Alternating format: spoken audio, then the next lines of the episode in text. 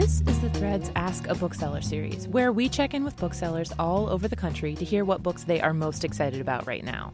I'm Tracy Mumford, a producer for MPR's The Thread, and for this week I talked with Darryl Peck from Righton Books in St. Simons, Georgia. And when I talked to Darryl, his bookstore had been open for less than a week. It is brand, brand new, and he recommended the brand, brand new novel from Elizabeth Gilbert of Eat, Pray, Love fame.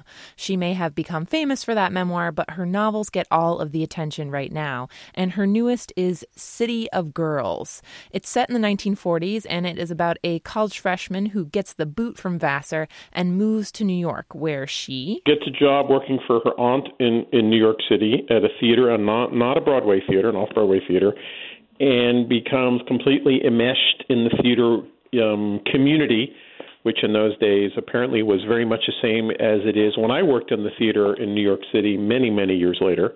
And um, the characters are magnificent, great read, great writing, great style, a nice long page turner and you kind of fall in love with the heroine, which is always a nice way to make it through a summer read.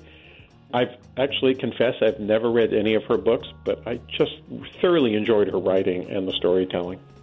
That was Darryl Peck from Righton Books in St. Simons, Georgia, recommending Elizabeth Gilbert's new novel, City of Girls.